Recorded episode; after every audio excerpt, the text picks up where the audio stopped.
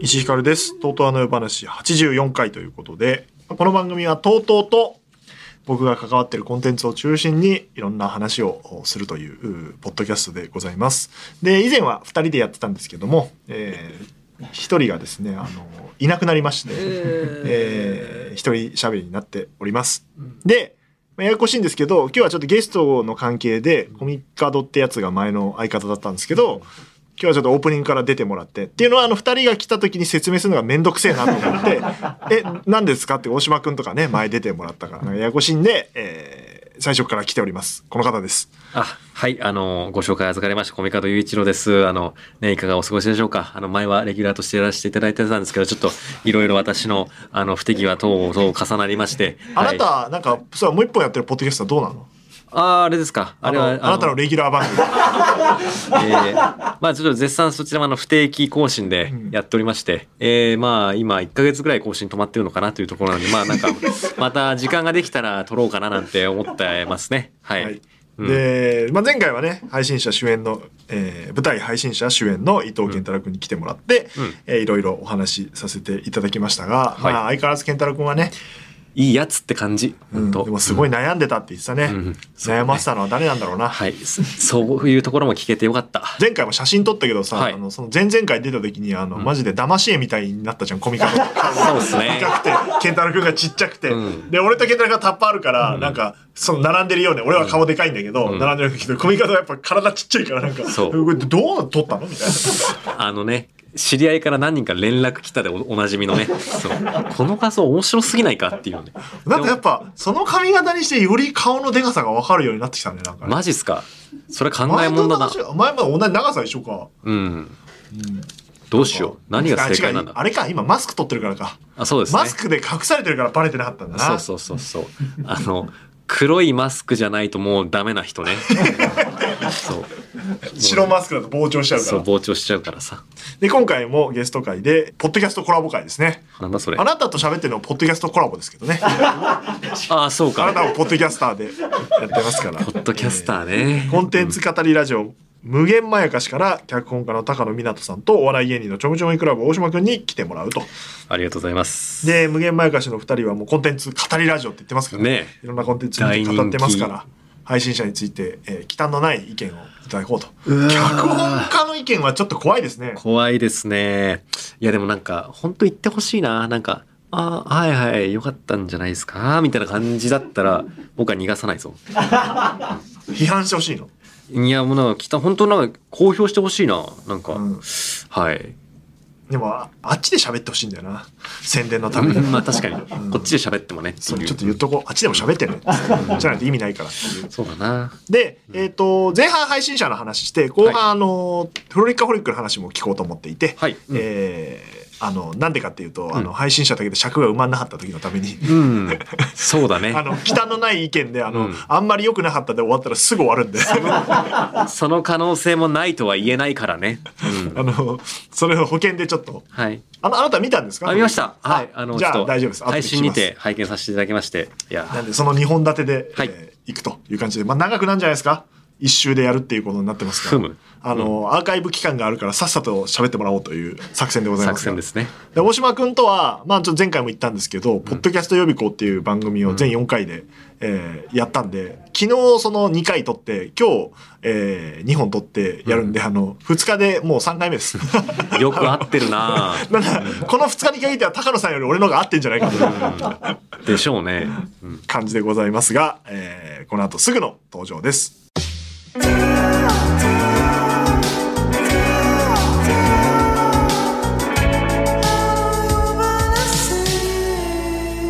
それでは本日のゲスト無限まやかしのお二人です。どうも大島康之です。高野湊でよろす。しくお願いします。よろしくお願いしお願いま。しますす無限まやかしのお二人ですって紹介は合ってたの？コンビ名みたいになってますね。番組名なのパーソナリティのお二人という。難しいですよね、そこね。そうですね。なんか、二血のお二人って別 に言わないもんね。言わないですもんね。でも足りない二人は言うな。あああれはユニット感があるとあれあ、はか。確かに。ううんん自称、自称で言うとちょっとね、うん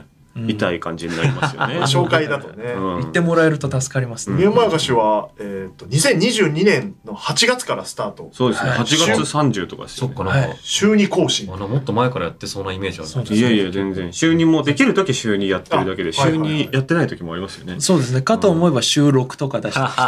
何それ収週録もあ6るっていう ねすごいあのアップダウンが激しいっていう激しいですエねピ。ソード108まで今回ちょちょっと待ってあすごい 108? なあれこの全回然抜かれて85るだっけ4だっけ あ、抜いてる抜かれてるよ下がねそうなんですよだから週にだと計算が合わないんです合わないよ全然合わないですよめっちゃズルしてるだって1年経ってないってことめでっしょちそうゃですズルしてる。はいそうかなるほど、はいうんでまああの普段無限にえー貪っているエンタメコンテンツすなわちまやかしについての考察や感想を無限に語るポッドキャストということで、いや、いいっすね。えー大島ちょめちょめクラブっていうコンビをはい。まだ解散はしてない、まだしてないです。なんでそんなこと収録 時点ではまだしまてだないして。ないそんなだってもう、すぐ肩書そんな危ういのきが、肩書きが映画ドラマ評論家って書いてあるよ。そう、なんかそっちになっちゃいますね、そ最し近て、はね。そして、考察 YouTuber としても活躍するお笑い芸人。最後に来るんだ最後に来るんです。最後いよいよ。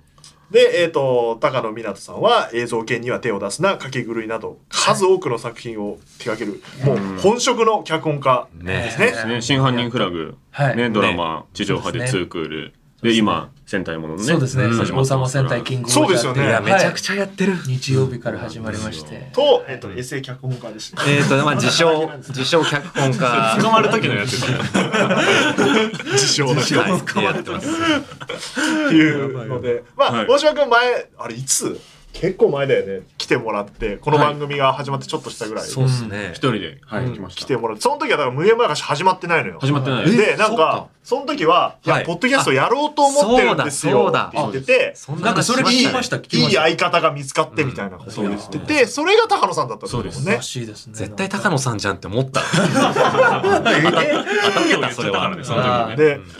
なんか大島君からさ、どうやってやってんすかポッドキャストどんな感じなんすかみたいなことを聞かれててさ、俺らも偉そうに喋ってたらさねえつっ、てあっという間に抜かれてさ、 もう背中も見えないよ。更新回数が抜いただけです。そうそうそうそういやいやいやいや数打ってるだけでそう我々はね、そういうので、我々じゃない、もう俺俺しかいないんだけど、あそうですよそういうのでやってませんから。いつの間にか石井ひかるの冠番組で解散しましたから、とうとうあの山梨コンビが。なんで珍しいちょな。それもちょっと、まあ、あの、配信者の話いっぱいしようと思ってるんですけど、ちょっと高野さんに聞きたくて、僕ですかこの人、はいあの、脚本とか書いたり、稽古入ったりすると、もう何にもできないんですよ、他のこと。いやーなるほどでも、確かに高野さんって執筆もしながら、はいえっ、と、こうやって喋ったりできるじゃないですか。こほうほうほうほうこれはちょっと聞いてみなさいよ、あ なた。確かに、脚本家という生き物がそうなのか、はい。これは両極高野端さんが変なのか、コミカドが変なのか。うん。知りたあい。と、並行して書かれたりもしてますかしてますしてますよね。はい無理だ。できないんで すよ。1個しか書けないし。え脚本家歴はどっちが長いとかあるんですか高野さんはれ。歴っていうとどこからになりまねすデビューはどこ商業デビュデー。ビューか商業デビューはでも7年前ですねはああ、小籔さんは僕、商業デビューってしたのあでも、ノーミーツなんじゃないまあそうですか。で、はいまあその後、まあ2020年からということで、まあ、えまあーそんなに経ってる4ね。あ年、ー3年。じゃあ半分ぐらいのキャリア。え、まあそうごご年齢はおいくつなんですか僕29ですあ、え、同い年やん。同い年同い年ですもんねそう。あえ、こ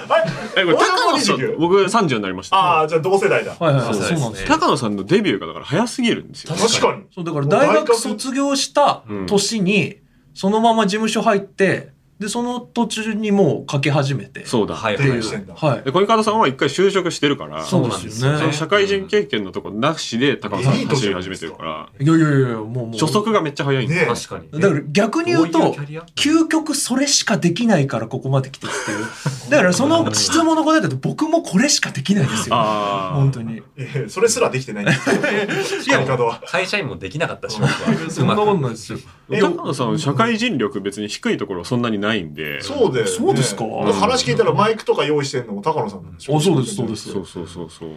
や、だから。社会人ま力は僕の方が全然低いんで。そうなあ遅刻のしてるしね。そう。人間力があるもんんね、高野さんの明ら確かに。。もう、うん 本当ですかこう、数分喋っただけでも感じる。ちゃんとしてる感じ。やばいえ、なその作品が一個かメインで書いてて、はいはいじゃあ次のやつもう書き始めなきゃって時は、はいはいまあなんか、なんとなく一個目はこの辺で一回止めて、はいじゃあこっち書こうみたいなことなんですかそれともどんどんどんどん同時に書くんですかいや、もうやっぱ、あの、もうそのたんびに頭切り替えるの必死ですね。もう本当にあのあー家でとりあえずめちゃくちゃになって、よし、次だっつって、もう本当はいはにいはい、毎度毎度もう体をボロボロにしながらっていう。でもそんな中コンテンツ見て、大島君と喋ったりもするじゃないですか。ああ、そうですね。それはまた別の脳みそってことですあかあ、だからそれは逆にありがたかったっすね。だから声かけてもらってよかったです、本当に。あーあの、やっぱり書いてると、んもうそればっかりに集中しちゃって、うんもう特にその、真犯人フラグって作品を去年やってた時なんか、もうひどかったんで、もう本当に、平日ほぼ毎日ビジネスホテルにこもって、あー書いずてるーっとそれだけやって、はいはいで、打ち合わせも全部リモートだから、うんもう人とも会わないでみたいな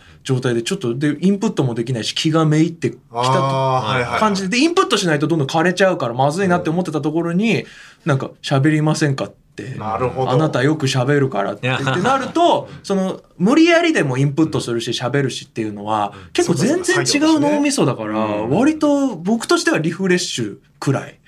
のつもりですね。相乗効果まがなんか喋るとあはい永久期間ですね、もうね。いやもうアウトプットして、はい今までして。いやでも個人的には結構そんな気持ちですね。高野さんがストレスの解消法がうん食べることしかなくて、はいはいはい食べることとサウナに行くことしかなくうんて、本当そうなんそれ別に何の、あの、食堂のインプット、消化器官のインプットにしかなってないじゃないです今か。なぜかそう文字通りのインプットにしかなってないんで、そうそう。だから、その、喋る場として有効活用、だから両方、両輪っていう感じにはいはいなってきてから、なんか顔色も多分良くなってきいやて、でも本当そうですよ。えーめっちゃ健康的っすね。いや僕としてはもう、うんあよかったってくらいで。いジムに行くみたいな感じで、ポッドキャストだってますやもう本当そんな感じですね。もうあの汗流すみたいな気持ちでこうやってバーって喋って。いや、そうあるべきじゃないですか。はいはいで、コミカドとやってると、まあ、僕もそこそこ仕事が忙しくなってくると、インプットできないから、はい喋ることもなくなってくるんですけど、コミカドも忙しくなると、結局二人とも喋ることがなくなって、あの、ストレスしかたまらないという現象が。あー愚痴のみになってしまう。そう。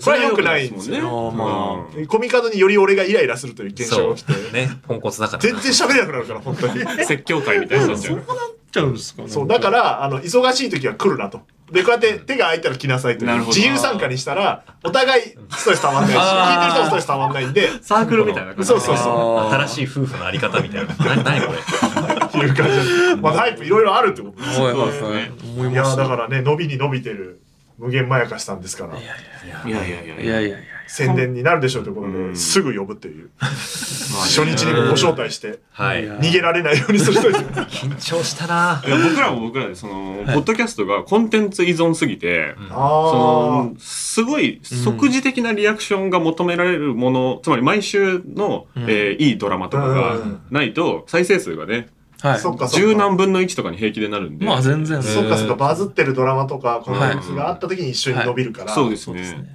それはそうだねだからまあ、ただ、まあ、あの僕個人としてはもうそのそういう再生数とかから解放されたいっていういやそうだよね気持ちがめちゃ気くちゃにしてる人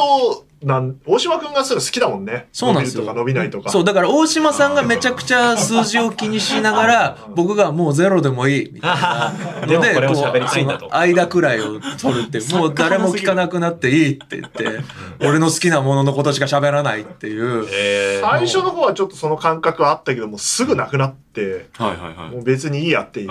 感じにはなったけど大島君は好きだもんねそのシステムとか好きだもんねそのそうなんですよ、まあそうですね伸びるコンテンツの、そういう目線も見るじゃないあの、そうですねコンテンツの面白さとして。だから脳みそとしては僕石井さんの方に近いです多う分そのビジネスとして考えちゃうみたいなところもあるけど、いや、もうめんどくさいよ、もうう、んそ んなの。やってないもん。ポッドキャストは考えない方がいいですいよや、いねい、いい。うん常に聞いてくれてる人が何人いるかっていうのだけが大事、うん面白そうなのは何だろうみたいな感じですけども、そんな二人と、えー配信者について語りたいという感じですかね。率直にどうでしたか見た感想としては。おーもう来た。伊藤健太郎くんが主演で、はいえープロデューサーが私で、ん脚本演出がコミカドさんという大先生が書いておりまして、えー本田劇場で、えー公演した舞台作品ですね。そうで完全にす。はでい。先週う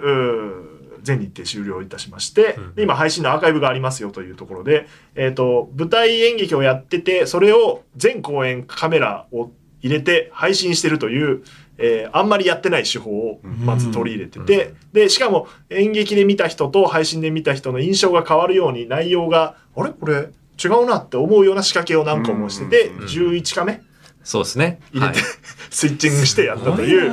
お金もかかっている作品でございます。まず最初に言いたいの1個あるんですけど、はいはい僕が前回ここに来た時に、はいおすすめコンテンツのはい。なんかコーナーがあったんですよ。はいはいはいはいでそこで、フレンチディスパッチっていう、はいはいああのーウェス・アンダーソンーのはいはい。雑誌の会社の映画を紹介したんですけど、はいめっちゃ影響されてませんそう。田中さん。めっちゃ影響されたかも。そう。あされたっていうか、この企画が出てきて編集部だったじゃない。はいだから、あれをまず見ようって話になって、なるほど俺は見てたのなるほよ。ど俺は勧められてすぐ見てないの。はいはいコミカドは勧められた時見てなくて、なるほどあ、でそうかコミカドそうかその順番だったそか。うそうそう、ん編集部だったらん雑誌でしょっつって、んフレンチディスパッチ見ようよっつって、はいではい。あああいう雑誌社みたいなイメージいいよねっていう話になったの、あ、なるほど。だから参考にはしてるんです。そうそうしてそうますしてまそうなんだすめちゃめちゃしてるーよかでったえ、よかった俺ちょっとまだ見れてなくて、それ分かるくらい影響されてるってことなんでだって雑誌社の話なすんだもかん。まあそっか、雑誌社のそう話だ企画はすでにあってあーなるほどなるほどそれの参考として一番いいものを教えてもらったからいやよかったっすスねタッフにも見せてその編集部のこう会議してる感じのディテールとかの、うんこう、淡々としながらも、その、なんだろう、ストレスも溜まっていくみたいな感じの雰囲気とかは結構その、引用してる感じはしましたへね。ーそう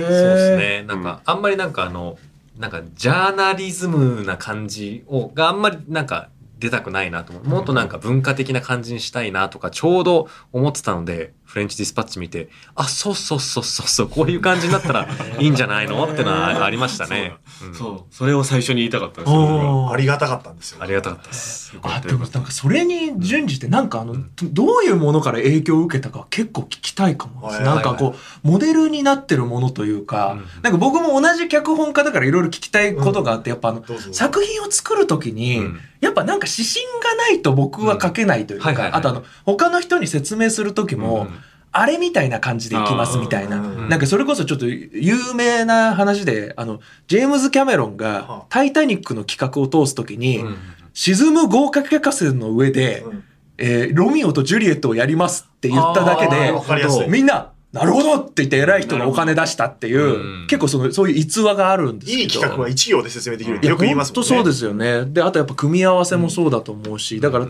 多分その世界観とか、なんかちょっとルックみたいな感じはフレンチディスパッチとかなうん感じはするんですけど、なんか物語としての、なんかそういうなんか参考にしたものとかなんかこう目指すものみたいなのあったのかなと思ってベンチマークめちゃめちゃあるベンチマークそうそうそうそうそう参考資料みたいな感じで配られたもん皆さんこれに目を通してくださいみたいなりますよねやっぱやるんだあそこまでやったんですね例えばそうですねはいはいなんか、まずこの話、配信者タイトルから決めたんですよ。うんうんうんあのそうあ、ねタイトルからなんだそううなんです。あの、わ、なんか演劇を、なんかオンライン演劇とか始めて、んなんか、あんまり演劇の人たちから、あれ別に演劇じゃねえよみたいなことをちょっと言われたりとかして、はあはああの僕はえ配信やってたら演劇に対して配信行為してるかもみたいな、おちょっといいかもなっていうところ掛けか言ら葉、う言ん葉遊びからだよねそうなんですなるほどね。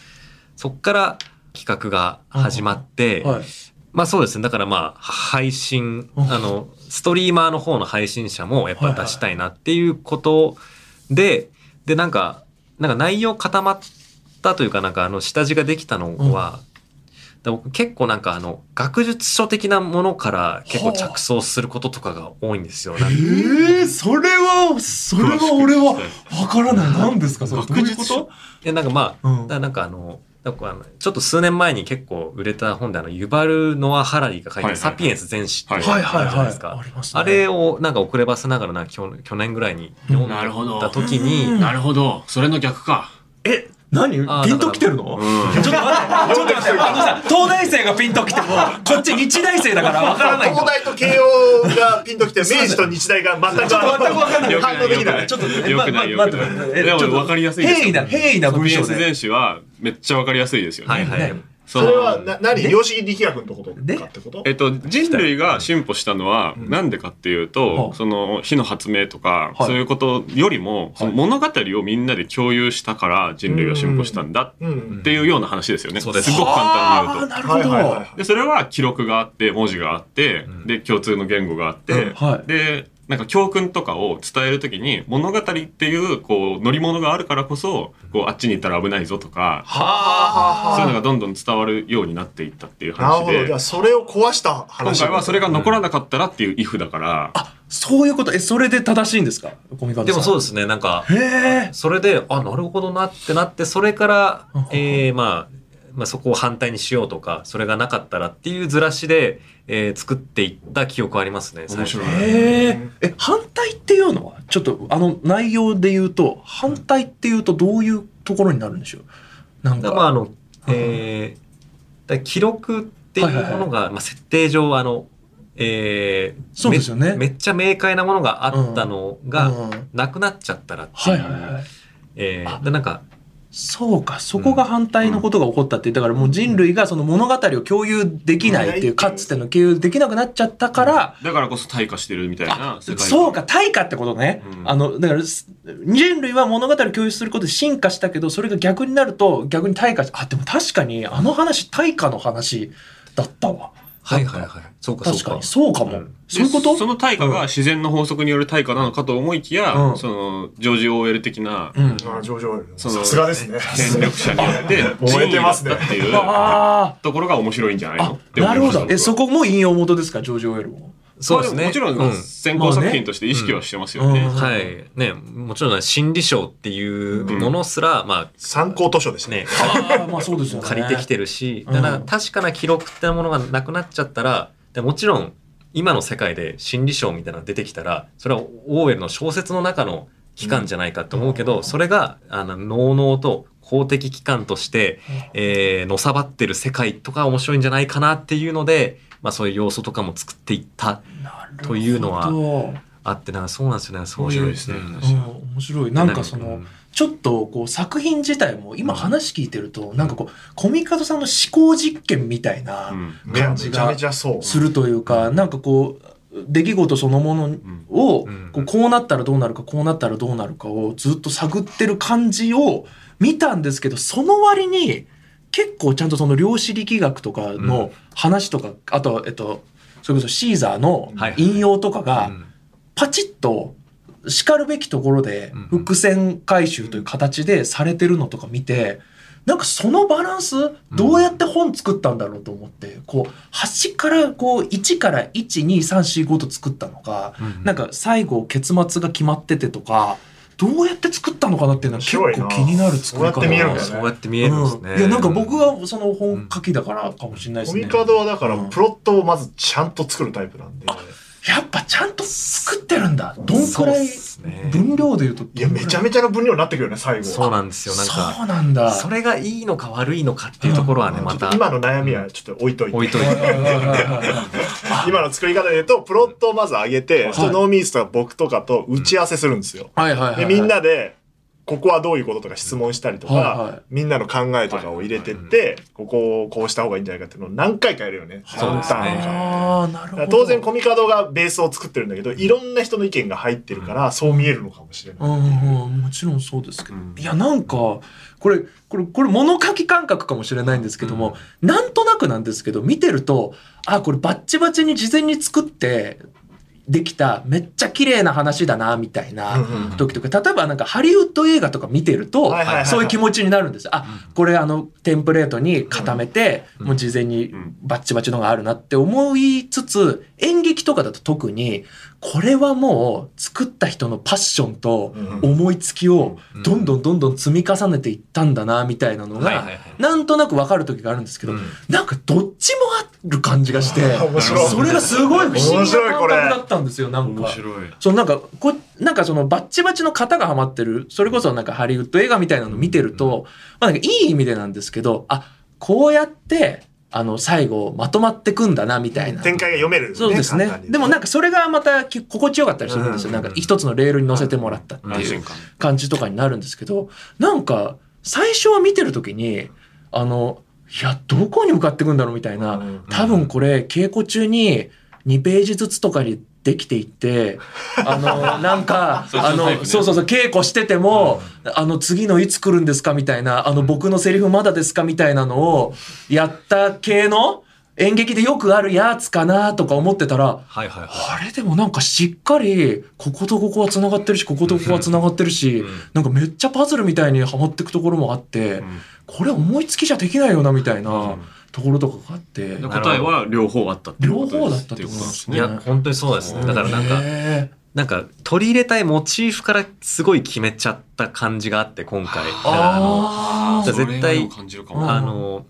なんか前半で量子力学とかなんあの二重スリットの実験とかで、はいはいあのこの世界がバーチャルリアリティなんじゃないかっていう伏線は貼っといてうんやろうっていうなんか要素置きは結構すごい序盤にやってたんですけどあそこをどうやって結んでいこうかっていうストーリーラインの方が逆になんか稽古場でなんかこここうだとあんま納得できないなちょっとうんうん明日書き換えてきますみたいなそういうーないるやほど。これはその話を聞いてガテンが言ったのは、うんこれこそノーミーツしかできない作品だったなっていうのは、うんやっぱ配信をいっぱいやってきて、うんはいはその上で配信の時ってやっぱりカメラもあるから、うんバッチバチに決めていかなきゃいけないんですよい。。なるほど。もちろんちょっと変えるとこもあるんですけど、はいはいっていうのと演劇的手法の作り方が混ざってるから、ろそう見えてるはいのかもしれない。なるほど。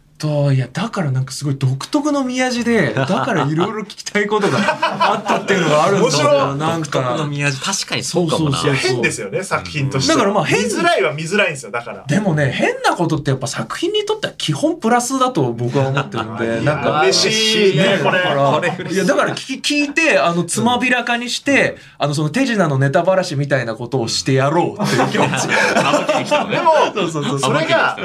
狙ってやってないんですよ、これってあーそうなんだ結局そうやって試行錯誤みんなで、今回とか一番考えてますけうどん、やった結果の、だから途中で配信の仕掛けも入れようみたいなのはがい。あるわけですすよ。あそうこかのまま行くと配信がつまんないから、つって、出来上がった脚本を、うん俺が、あの、ダメだっつって、 これじゃ配信の仕掛けがないから、書き直せ後半って言って、それ後からなんですか後からです。へえそうなんですよむしろそれありきかと思ってたなんか配信者って企画はそれありきなんですけど、はいコンセプトとしてはうん配信と配信をかけてるので、うんもちろんあの劇場しかもなんか見る見られるみたいなこともテーマだったから、その見方を変えると解釈も変わりますみたいなことをやりますって言って始めたんですけどあれ出来上がった元のストーリー結構一義的かもってなってまずいまずいまずこれいまずいも喋っちゃったから、なるほど。この方を変いにいかと。公約しちゃってた。そうそう。しかもタイトルこれだから、んお前これ配信から逃げられないから、確かに。絶対考えろよって言ったけど、その演劇的なところが仕上がらなくてなかなか。あで、ー稽古一週間前に上がって、はいようやく上がったって読んだら、え、これどこが仕掛けになるのって言いっやたら、ーいやーって言い出して。あで後半だいぶか展開変わったもんね。そうですねなるこほれど。だとタイトルと辻褄をこう、後から合わせた部分もある後。から合わチケせットもう売っちゃってるし、は両視点チケット、配信チケットみたいなこと言って、すねだから俺があの、これじゃダメだっつって、んで、しかもそれも持ってきたものが、いや、それは配信に寄りすぎてると。今度。あー、こびすぎてる。そうそう。配信の人が満足するものになっちゃってる舞から台じゃなくなっちゃってる演。劇、劇場来た人が楽しくないじゃん、それじゃあ。やり直 しって。ちゃんと怒られてるじゃん。ちゃんともらえたんですよ結構しっかりそう、だから宮原くんってもう一人映像の監督がいて、配信側を担う。はいはいはいもう一人演出がいるんですけど、はい二人で一生懸命考えてきたものを俺が、あの、いや、ダメだな、っつって。そうで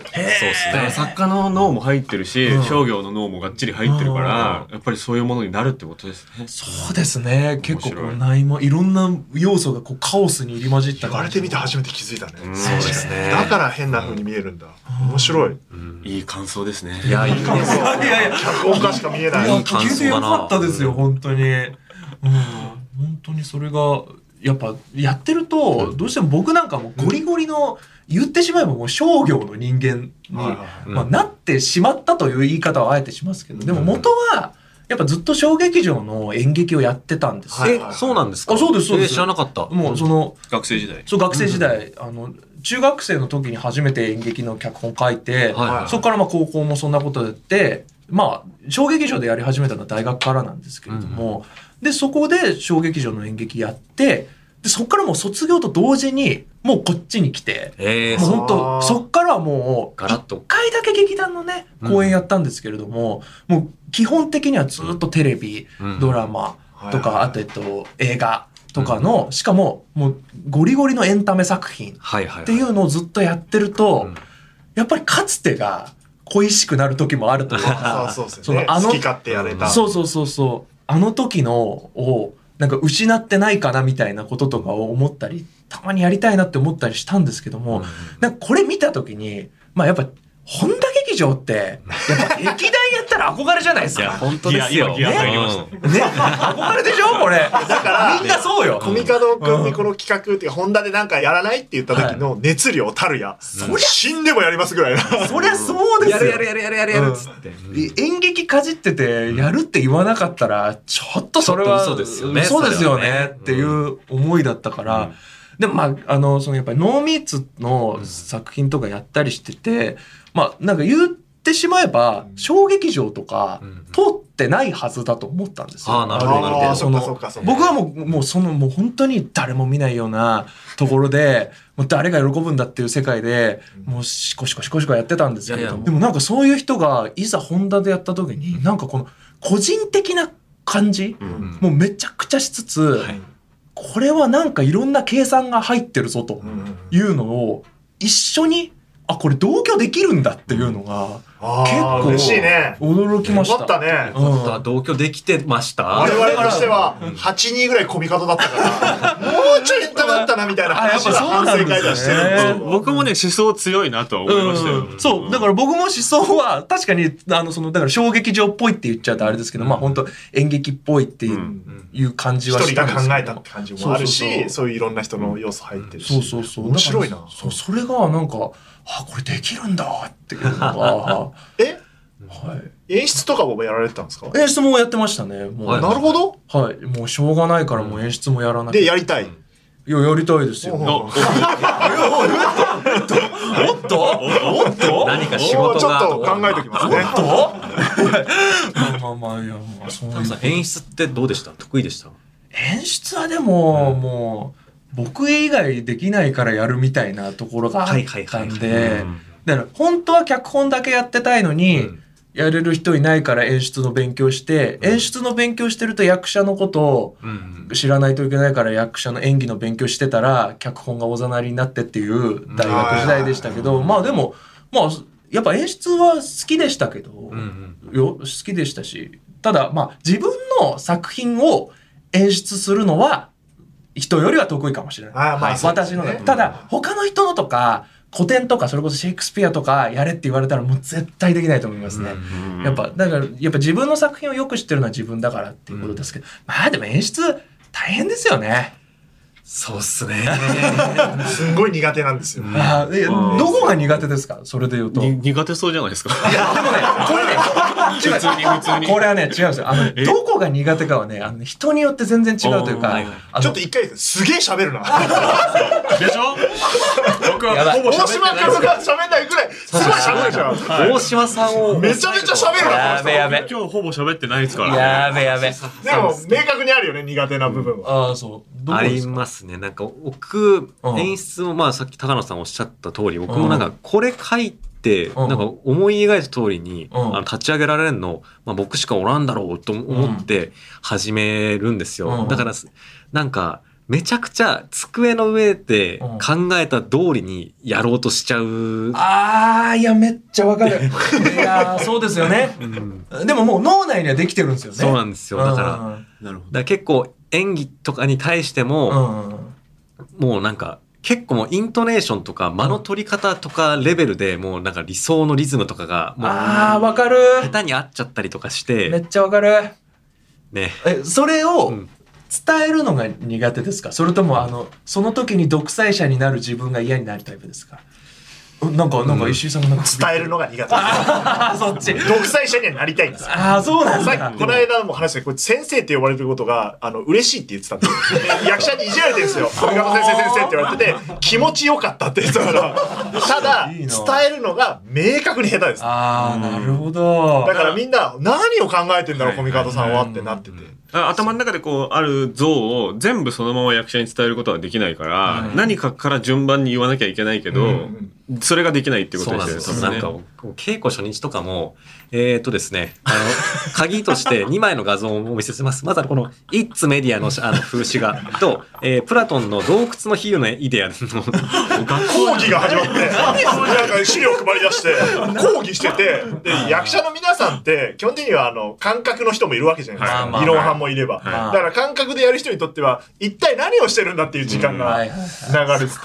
本当は体を動かしてやりたいっていうタイプもいるじゃないですはいか。はいでコミカドって、その、人によって差をつけるのができないんで、全員、すべからく同じように扱うんで、あーそうすると、やっぱり役者によっては、ちょ、全然わかんないんですけど、っていう人が出てきた時の対応もできないというのが、明確に苦手ってことがこ今回改めて。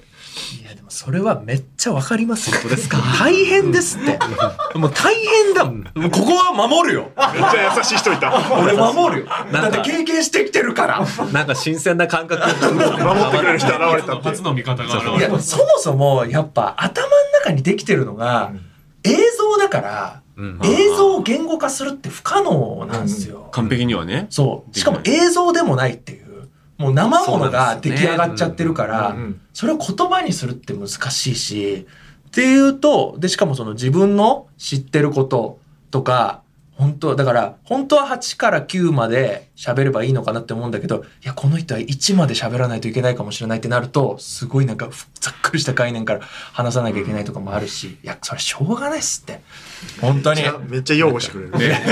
やそうだと思う気持ちはわかるから。でコミカドはいは、まあ、それはそれで、そういうタイプなんだけはいはいど、一番良くないのは、おっ僕とは、全部分かってますから。ね。何でも聞いてください。みたいな感じでいくんですよ。あーじゃあ、独裁者の片鱗はあるんですそうねそうそう。で、ちゃんと独裁者で言ってくれればいいんだけど、はいはいはい。ちょっと質問されると答えられないっていう、ああの、 もろくも崩れ去るから。でも答えられない時って、あるけど言えないのか、本当にないのかどっちですか両方ありますね。それはよだからそこの、だから、あるけど言えないなのかなってみんな思うじゃないですか、うん最はい初はい。で、あ、じゃあ、そっか、あるんだ。じゃあなんか答えを探さなきゃってやっていくんだけど、本当にない時もあるから、 そこがみんなね、混乱するんですよ。難しいっすだからね。そこは正直にないって言えばいいのに、いいんだよってさ、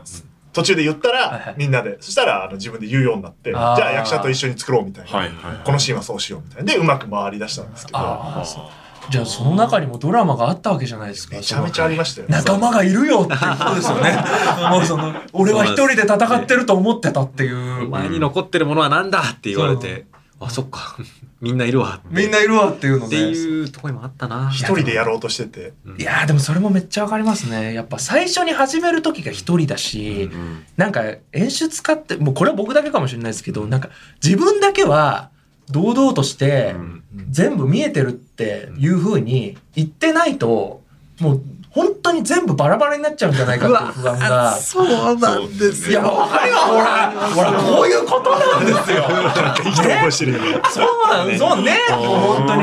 もうだって自分が生み出したものだし、うんはい脚本だって、んで、自分が誰よりも長い時間考えてるんですよ。うんうんその人が分からないって言っちゃって、んたら誰も分からなくなって、じゃあやんないよってことになっちゃいますよね。なっちゃうんじゃないって思っちゃうんですよ。うんそうそでうも。そこが演劇の良さじゃないですか。スタッフも含めてみんなで作るのがいいものになっていくっていう方向だから、もっと人と対話して、えあーー頼りなさい、コミュニケーション取りなさいっていう人間の話になってくるんですよ。コミュニケーションの場合で。演出論じゃ人な間くて。力もうね、これ切り替え難しいですよね。だって書いてる時は一人ですもんね。そうなんですよねうん。で、まあ、しかもな、今回の作品なんかめっちゃ自分の話というか、はい個人的な思想とかも入れちゃっうん。あたか後半ら、ほぼコミカドなんですよ。あはーい。スノキイやコっぱーそうなんですねルコミカド。そうなんですよ。だから、ほぼほぼ自分がもう脳内というか、普段から考えてることをっていうそう感でじすかね、割となんか、まあだからあー、主人公は、まあね、真実っていう確かなものを知りたいから、あの、結局虚構の信奉者になるっていう、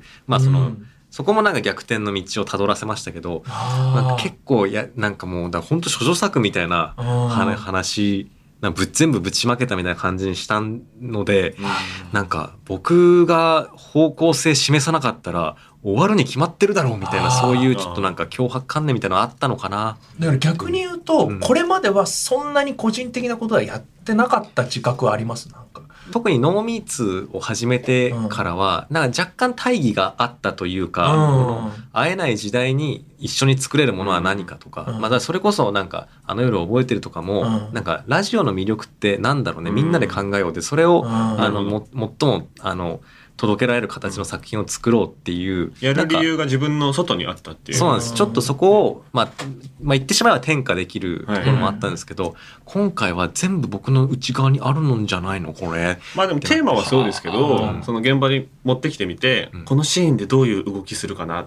ていうのが分かんなくなったら、みんなに投げかけてほしいですよね。そうそうそうそう。周りとしては。それをなんか分かってる顔するから、みんなが分かってんのかなって聞いたら出てこないから、これはなんか我々が頑張らないといけないのかみたいな。うん最終それで一致団結したんですけど、そうですなねる。後半でようやく、すいません。こうしたいんですけど、どうしたらいいかわかりません。っていうのを。これは完全にまあ演出家としての経験が不足してるから、はいまあそのうちできるようになるんですけど、そう、今回で言うとそういう課題は出たよね。あーでもそれもめっちゃわかりますねもうその、もう仲間がいるよと分かった時の、もうそのなんかこう心が開けた感じというかもうそっから始まるいやもうしょうがないっす ってねえしょうがないのなんなのこの人。こ個人的な話をこの れ人なんなの何スイッチ入ったんだ よ。全然作品の魅力とか話さねえな。こういうスイッチ入るコミ時カあドる大変だったでしょうの話ばっかりだ。でもだって個人的な話だったっていうのが分かったのも良かったっす、ねあー、そうですね だ。ってもう、もう、コミカドさんの考えてる話なんだったら、やっぱコミカドさんの脳内が出てくれば出てくるほど、あの作品を語ることになるっていう、計算でやってたんですよ、僕は。なるほど。ああ、すごい、なんか興味深かったです。えーコミカードはだからまあさ,、うんさっきっていうか前回健太郎君と話したけどもうコミカードはもうずっと公演中勃起してましたから心の心の勃起をしていて、うん、フ心のですか、フィジカルのではなィいジカルもしてたかもしれないけどしてたかもしれないずっとニコニコしててこんな劇場でまあまあ僕が考えた物語が上演されるみたいな まあ、固めのね、ジーンパンとか履いてればね、バレないですからね。最後もう昇天してたもんな本当に。やいもうそうですね。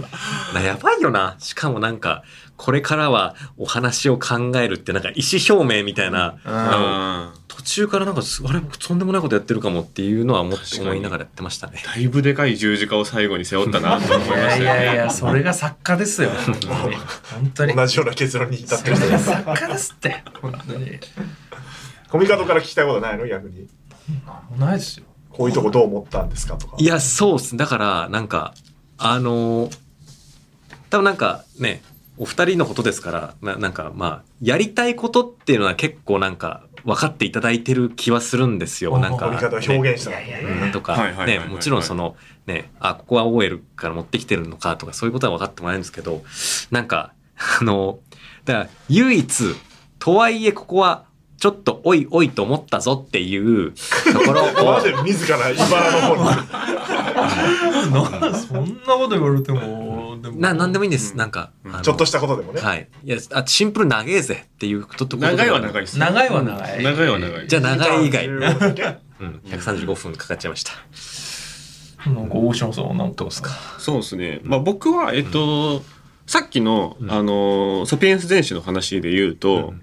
その人間が物語を共有できなかったらっていう話で、んで結果ネタバラシ的にそれが人為によるもの、ある種人為によるものだったっていうことがわかるけど、なんかそれって、そのサピエンス全史の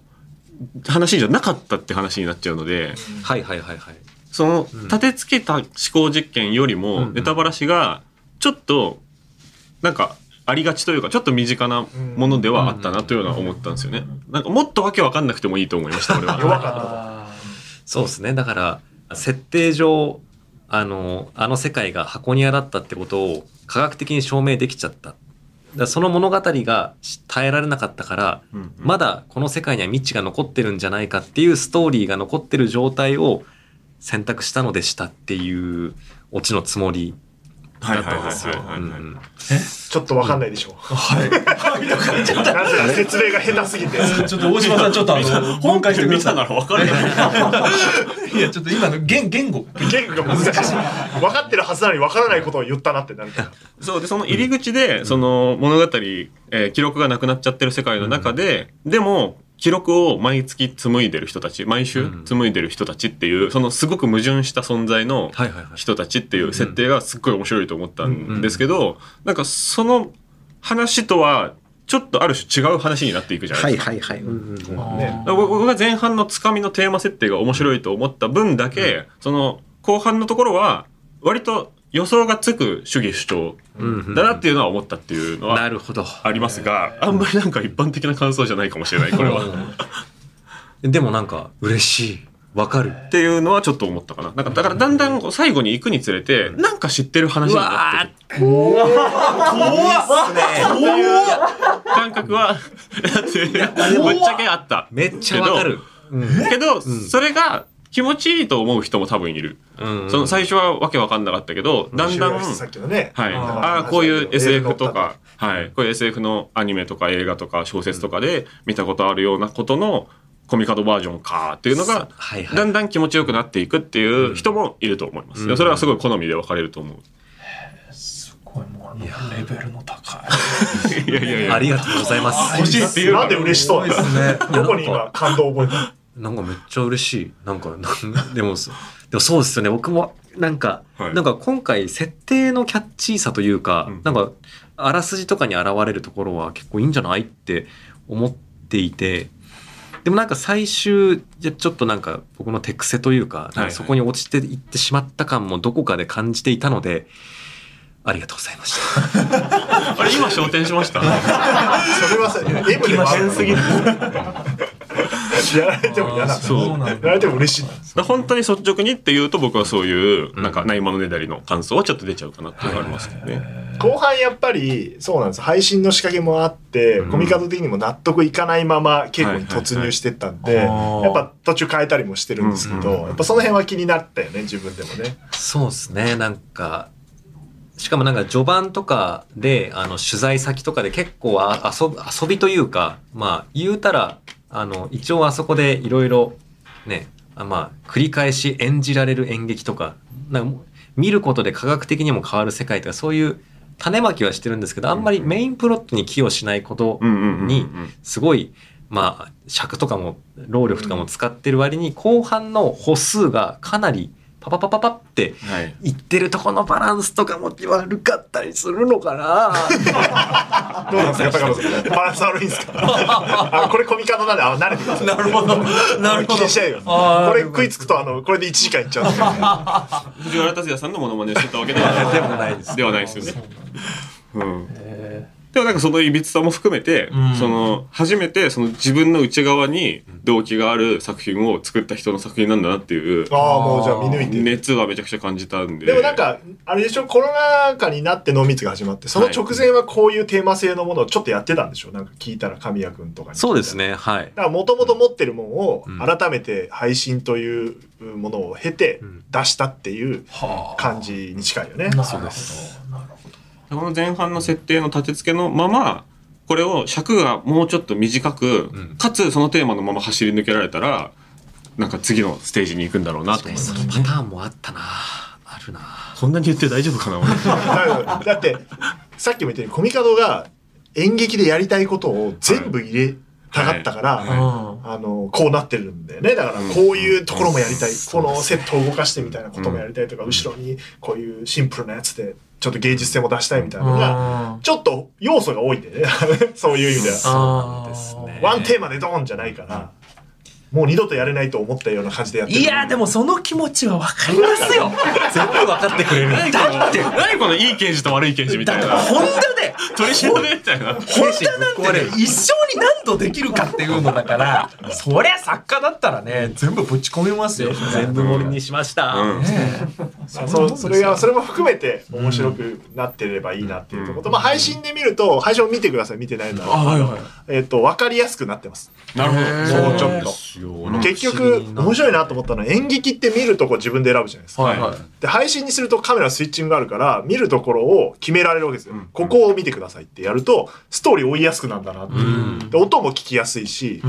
そういうメリットはあったよねありましたねなんか不思議でしたなるほど、うん、スイッチングも、えっと最初その宮原っていう映像監督が決めてったのが彼は映画畑の人なんで映像的に綺麗なものをどんどんスイッチングしててでそれを投資稽古で見た僕が「宮原あんま面白くねえな」って言ってコミカドも「俺はあんま」って言ったんだけどこいつは全然面白くないって言って違うんですよ違うんですよあのなんか映画っぽいスイッチングとかだったりしたんですよ、なんか映像ってあのフレーム外からあの誰かの声が聞こえてきたそのなんかセリフの5音目ぐらいでパッてそのあー発してる人物が映って、あそういう位置関係なのかみたいなそういう感じでやってたんですけど多分なんか演劇のあの映像ってあのボールがどっから投げられてるかってその受け取り手がどこにいるのかっていうなんか位置関係とかがなんか分かんない時間が多いと結構ストレスだったりするなっうんうんでなんか話題の転換がなされた時もなんかススイッチングによって今あの話終わりました次の話いきますでここにいる人がああそこにいる人に向けて喋ってますっていうような構図をうんうん常に提示し続けるだからなんかあの本来客席で見てる人があの、まあ、舞台なんで前景見たり一箇所集中してみたりっていうなんかそれぞれが肉眼でやんなきゃいけないことを補助するみたいな風にもっとしないと見にくいよって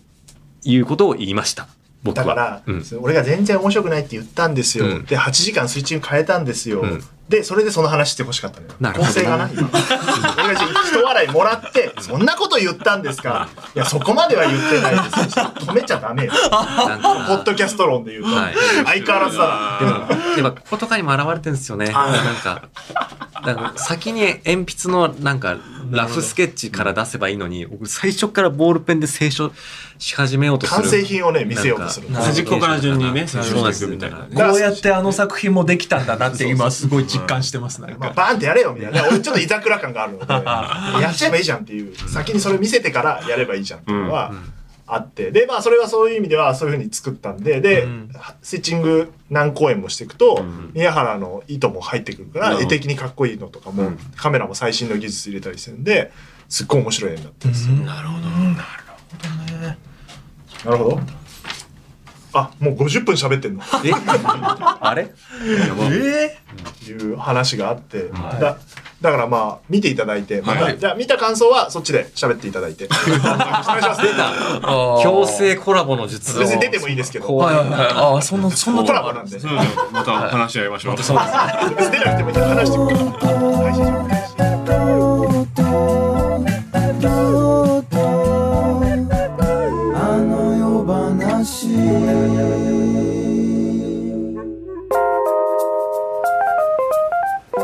はい、というわけで、えー途中まで無限まやかしゲストスペシャル、えっ、とですね、想像よりとんでもない長さになってしまいま して、えっ、と、1本で撮ったんですけど、1回区切って、84回がここまで、85回分が後編で流れるということで、えーお楽しみいただければと、高野さんが。いやだから多分あれだろうな、面白かった後な半は多分フロリッカホリックの話するんそうっで、すね配信者のところでもねだいぶヒートアップしてた高野さんが、後半フロリッカホリックの話した時、とんでもないですーからまたさらに一段ギア上がってましたね。っていうのが聞けると思いますので、ぜひ、えー次回の配信をお楽しみに。それではまた次回、とうとうとおやすみなさい。久々に行ったね。口が慣れてない。